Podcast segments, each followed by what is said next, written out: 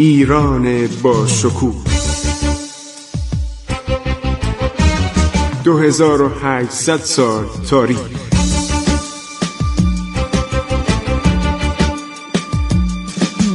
عبور از تاریخ.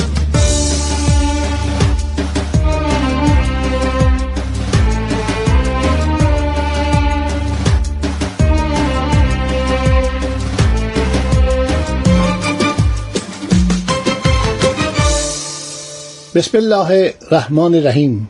به نام خداوند بخشاینده مهربان. شنوندگان عزیز من سلام عرض می کنم خدمتتون. خسرو معتزد هستم. در برنامه عبور از تاریخ دارم با شما صحبت می کنم درباره یک دوران سیاه تاریخ ایران دوران مغول که واقعا وقتی آدم این دوره رو می‌خونه حدود تقریبا 100 سال تا 150 سال چون بقایا اینام بودن. بعدم همه ایرانی شدن. اصلا ناپدید شدن نابود شدن مستحیل شدن در ملت ایران. وقتی این دوره را آدم می‌خونه خیلی متأثر میشه.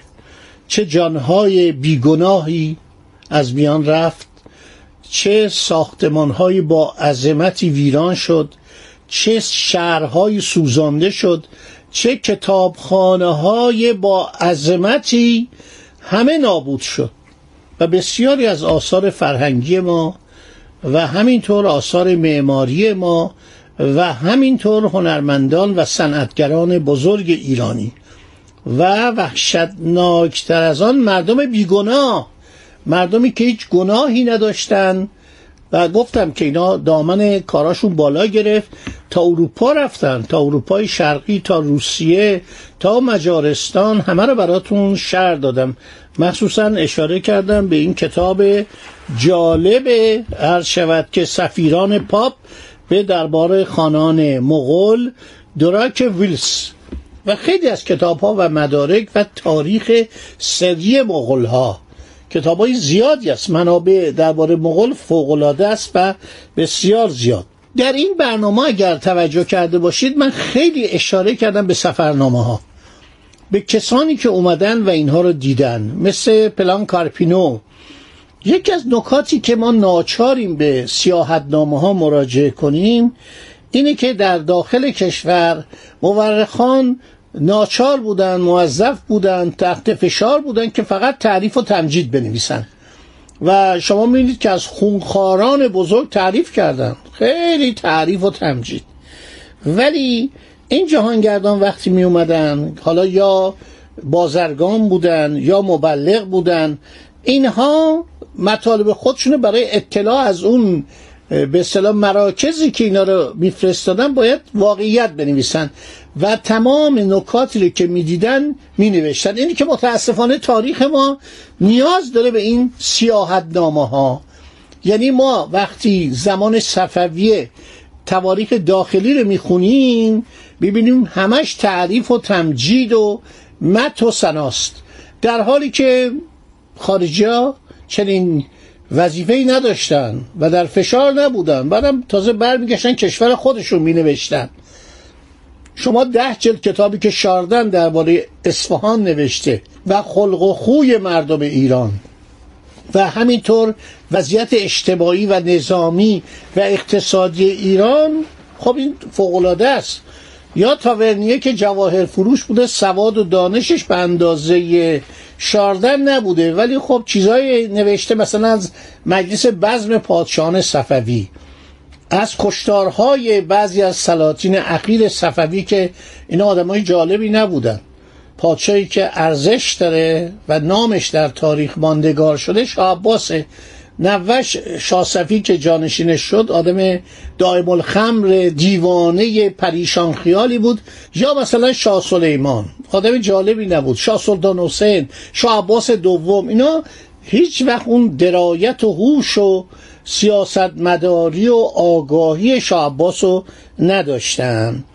بنابراین این سیاهانی که اومدن این بازرگانانی که اومدن چون قطع نان تهدیدشون نمی‌کرد بیم جان نداشتن تا اونجایی که تونستن مطالب رو نوشتن. انگلبرت کمفر آلمانی فوقلاده است کتابش.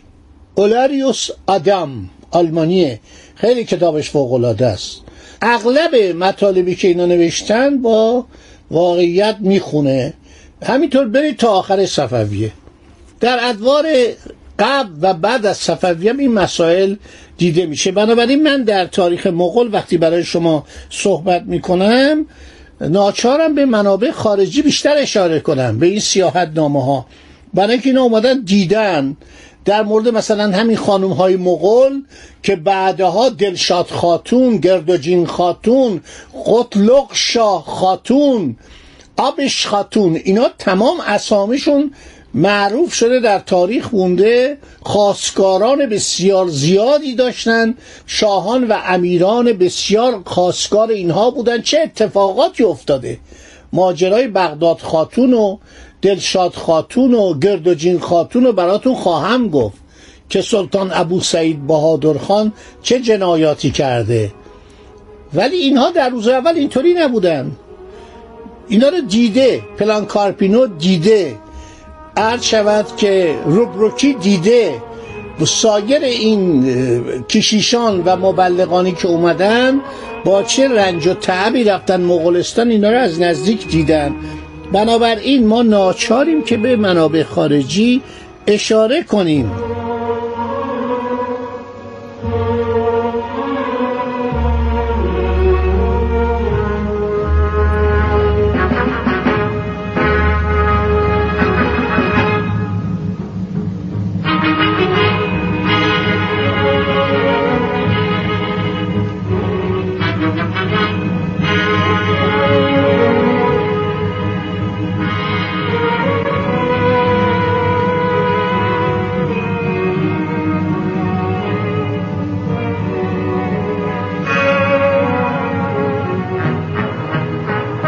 یکی از سیاهان بزرگ اصل صفوی که اومده ایران یک دیپلماتی است به نام دونگارسیو سیلوا فیگوئروا. این فوقلاده است. این اسپانیایی عرض شود که از طرف فیلیپ سوم میاد به عنوان سفیر به دربار شاه عباس. 1614 میلادی. میشه 1013 هجری قمری در دربار شاه عباس. اصلا اطلاعات این فوق العاده است. نقطه به نقطه ایران رو رفته دیده. از کجا؟ از بندر عباس که اون موقع گامبرون خوانده می‌شد. تازه به دست ایرانیا افتاده بود. ده سال بعد شاه عباس هرمز و قشم و از اسپانیایی ها و پرتغالی ها که متحد اینا بودن پس می‌گیرن. شما می‌دید که اول پرتغالی ها جنوب ایران رو گرفتن آفونسو دالبوکرک. بعد این دولت پرتغال ادغام میشه در دولت اسپانیا 1580 در 1626 بر میگرده حالا جالبه که ایران ای مردم ایران ایران در آن زمان با دو امپراتوری بزرگ فقط در جنوب ایران امپراتوری که سراسر آمریکای جنوبی رو گرفته بودن. با اینها روبرو بود. موفق میشه. شکست میده. اینا رو بیرون می‌کنه. حالا ببینید ملت ایران چه ملت شجاعی بود و اون صفویه چقدر این دولت زرنگ بود و چقدر متبهر بود که ایران رو از شر دولت شیبانی. ای مردم کلمه شیبانی رو می‌شناسید؟ دولت شیبانی می‌دونید چه دولتی بوده؟ دولتی که خودشونو به شیبک خان یکی از نوادگان جوجی پسر چنگیز میرساندن ازبکان سراسر شرق ایران دست شیبانی ها بود و اینها اومدن خراسان رو گرفتن. 18 سال خراسان از ایران جدا بود. در همان زمان شاه محمد صفوی پدر شاه عباس که از چشمم نابینا بود یعنی دید چشمش بسیار کم بود. عثمانیا میان و آذربایجان از ایران جدا می‌کنن قفقاز رو جدا می‌کنن. تا بسیاری از نواحی غرب ایران دست هر شود عثمانی ها بوده. شاه عباس هر سه کشور از ایران بیرون می‌کنه هر چهار کشور رو. یعنی هم سپاهیان شیبانیا رو هم سپاهیان عثمانی رو هم سپاهیان پرتغالی و اسپانیایی رو که چه ناوگان مفصلی هم در جنوب ایران داشتن. پایگاه اینام گوا بود. این تاریخه. بنابراین وقتی سوال می‌کنید آقای معتزد چرا مثلا انقدر از سیاهان خارجی از مبلغین مسیحی برای که اینا رفتن دیدن اینا رفتن همین دوراک ویلس در کتاب خودش نوشته اینها دیدن که ها چقدر وحشی بودن. در ابتدا چه شکلی بودن؟ مردمان بسیار وحشی بودن. بعد شما آخرش ببینید که از اینها چه سلسله هایی در اومد. چه شوکتی. این پیتزا غذای پیتزا متعلق به مردم بندر پیزا. این غذا در حدود میلاد مسیح بوده که روی خمیر عرض شود که گوش میذاشتن مواد مختلف میذاشتن ولی پیزا یا پیتزا از زمانی پیتزا شد که آمریکا کش شد. یعنی گوجه فرنگی گیاه گوجه فرنگی سبزی گوجه فرنگی از آمریکا آورده شد به اروپا و به صورت به اصطلاح چاشنی این غذا در اومد. من فکر می کنم پیزایی ها و ونیزی ها و فلورانسی ها و سایر مردمی که از ایتالیا در تبریز بودن برای اولین بار این غذا رو در ایران رواج دادن. غذایی که در قرن بیستم آمریکایی‌ها تازه شناختنش و اومدن اون چاشنی مختلف سس گوجه فرنگی و سایر مواد رو گذاشتن و این غذایی که در سال 1142 43 به ایران آورده شد. 1964 مثل که اولین بار چون من خودم 1900 عرض شود که 66 بود توی مهمانی اولین بار دیدم غذای پیتزا رو از یه رستورانی آورده بودن. خب این قدمت ایران بوده. یعنی فکر کنید ایتالیا یک گروهی می اومدن در تبریز متوتن می شدن برای اینکه ها برای رونق تجارت به تمام ملل اجازه داده بودن که به ایران بیان. این سه گروه ایتالیایی ژنی یا جنوا که ایتالیاییه فلورانسیا و ونیزیا و پیتزاها پیزاها. اینا اومدن در تبریز و تجارتخانه باز کردند و این غذایی که از زمان حضرت مسیح در ایتالیا متداول بوده در عرض شود که مهمان سرای خودشون حداقل میخوردن. این به اصطلاح ایجاد رابطه بوده بین ایران و ایتالیا و سایر کشورهای اروپایی که من اشاره خواهم کرد. خب وقتم تموم شد.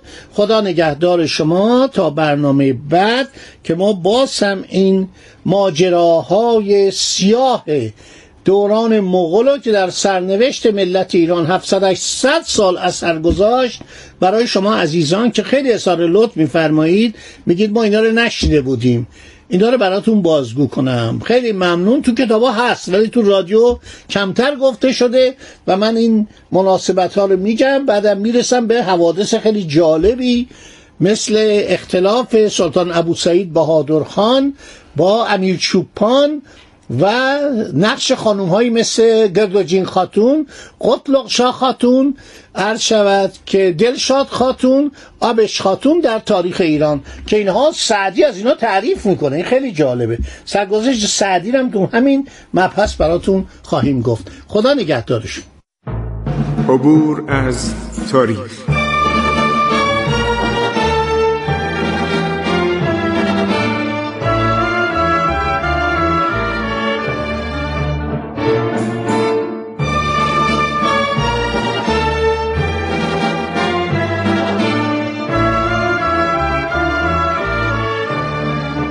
ایران با شکوه. 2800 سال تاریخ. سرگذشت ایران ما به روایت خسرو معتزد.